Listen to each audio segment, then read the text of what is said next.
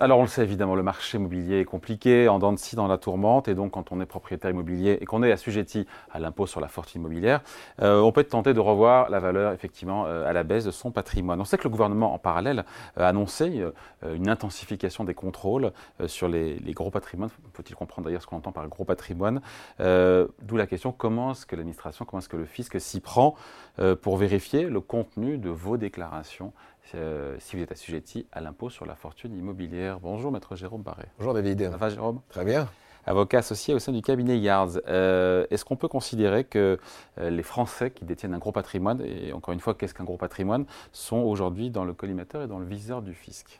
Alors Déjà, on peut considérer que comme il est plus difficile de louer de l'impôt et du nouvel impôt, évidemment, on va se tourner, l'administration se tourne vers un meilleur recouvrement.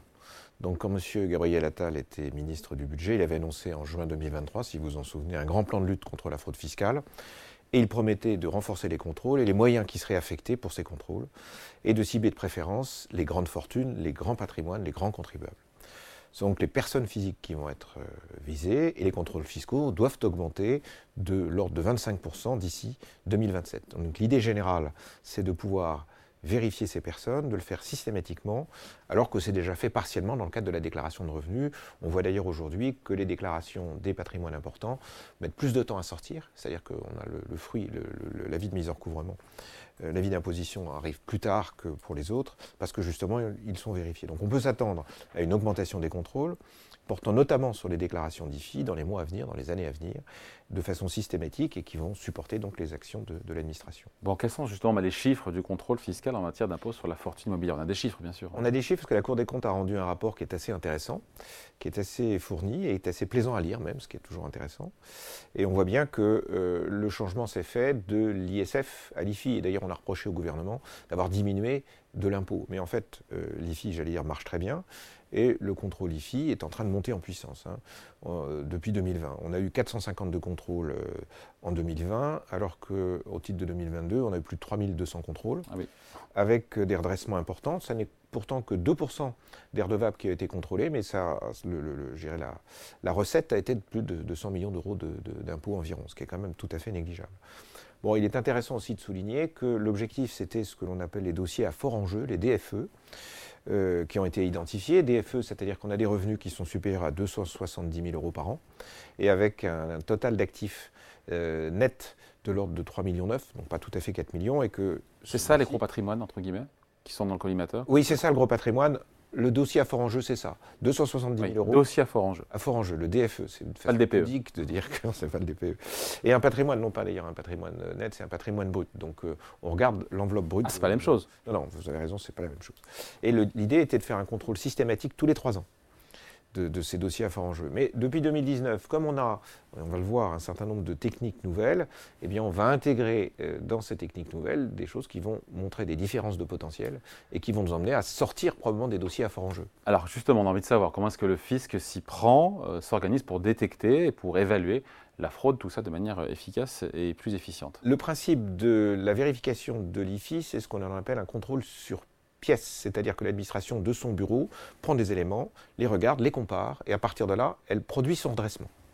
Ce que l'on voit aussi, c'est que ces contrôles sur pièces, qui étaient des contrôles, j'allais dire, dans l'ombre, dans le, où on n'avait pas de retour de l'administration, l'administration a tendance à envoyer des demandes de renseignements et faire des espèces d'échanges avec les contribuables jusqu'à ce qu'elle ait une conviction qui soit formulée et formée. Et à partir de là, elle va envoyer sa notification de redressement. Ça, c'est quelque chose qui change parce qu'avant, on avait une demande d'information, une demande de renseignement qui avait pour but de compléter des dossiers et terminer un dossier pour que l'administration puisse le classer en disant voilà, j'ai fait mes diligences et c'est bon. Là, maintenant, il y a ces petits allers et retours.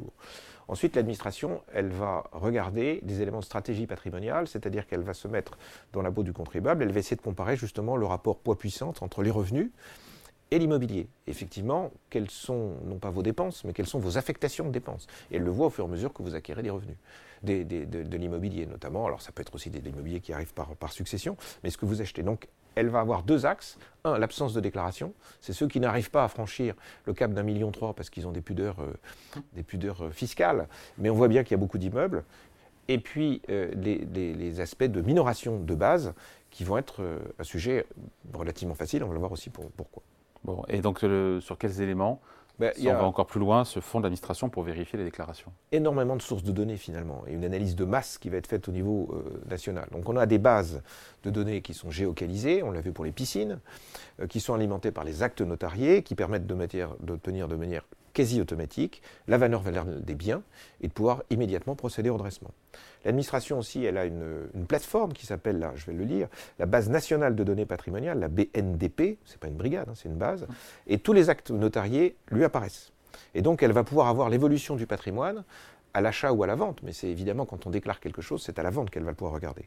Ensuite, on a le data mining, le, fameux data mining, et l'administration qu'elle a mis en place en 2023, et qui est un outil qui va lui permettre là encore d'analyser le, tissu fiscal des particuliers, de lui fournir des données, des données statistiques. On voit bien qu'elle est encore en recherche. Comme quoi, par exemple? Mais elle apprend.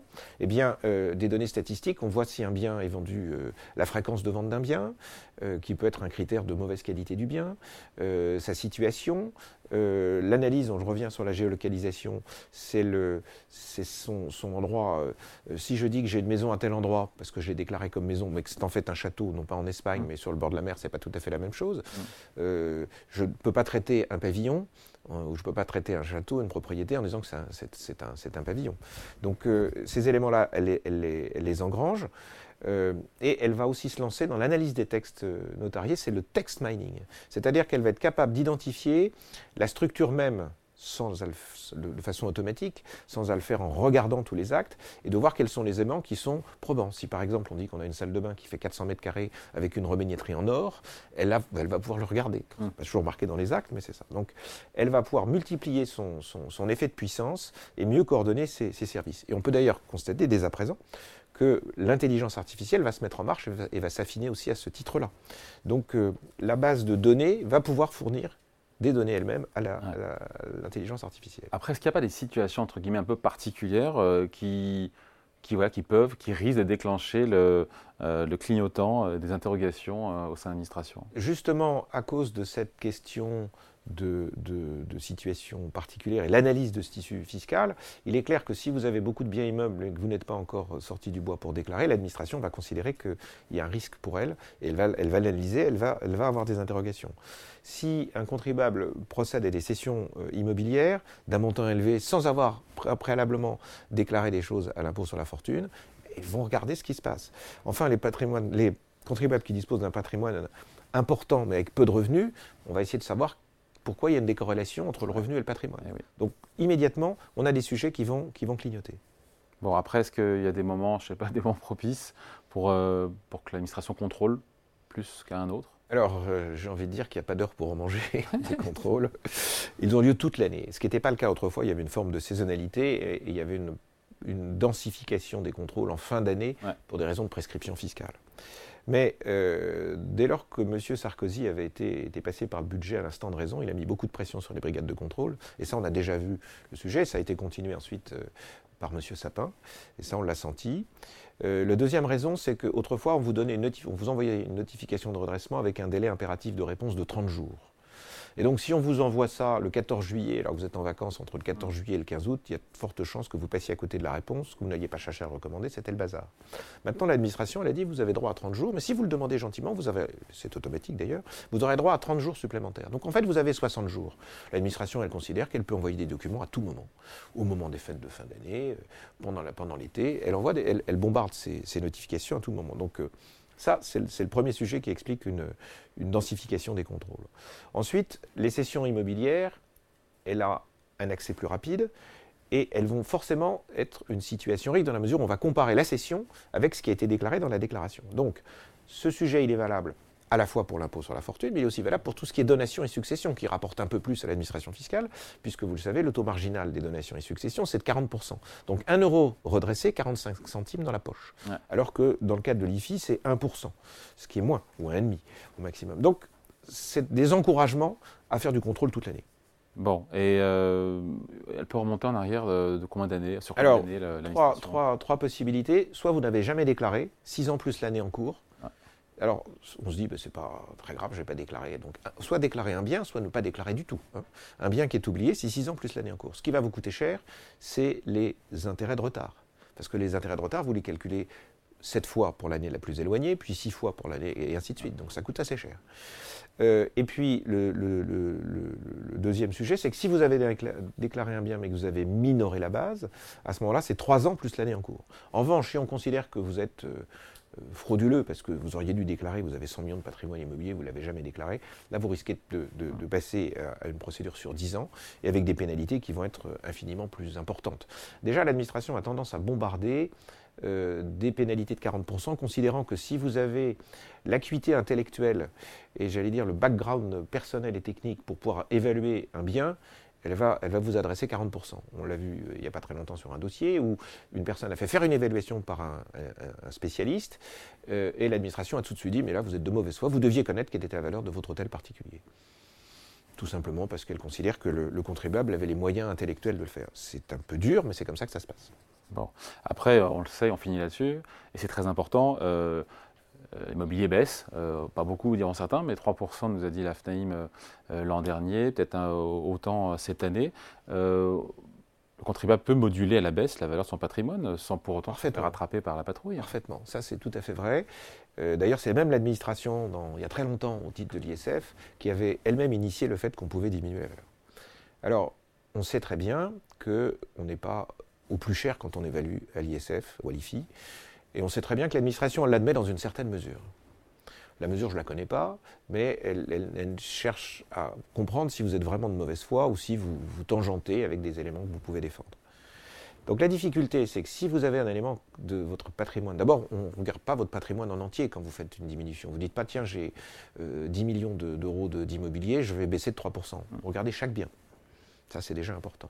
Il faut pouvoir le justifier. L'administration admet que si vous avez des devis pour des travaux, ça vous permet de justifier une diminution de valeur, le cas échéant, si l'immeuble est en mauvais état. Le deuxième sujet, c'est que si vous avez un bien qui est déjà extrêmement minoré ou minoré et que vous voulez le baisser, je pense que ça, ce n'est pas un bon calcul.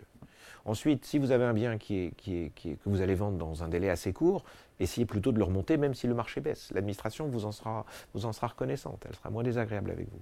Donc vous avez un ajustement réalisé, oui vous pouvez le baisser, mais si vous êtes déjà très bas, ne critiquez pas. Alors la question qui se pose, c'est de se dire, ah oui, mais alors si tout le monde baisse, et que moi je ne baisse pas mon bien, alors que je vais donc démontrer qu'il était sous-évalué. Eh oui. Oui et non. Oui et non. Mais ça serait plus grave encore de, continuer à le minorer en baissant qu'en le laissant là où il est. Et s'il le faut l'augmenter, augmentez-le. L'administration admet et elle voit bien la tendance que, font les. elle, est, assez attentive et elle n'est pas désagréable sur ce sujet. Allez, merci beaucoup. Conseil et explication, si Maître Jérôme Barré, avocat associé au sein du cabinet Yards. Merci Jérôme. Merci David.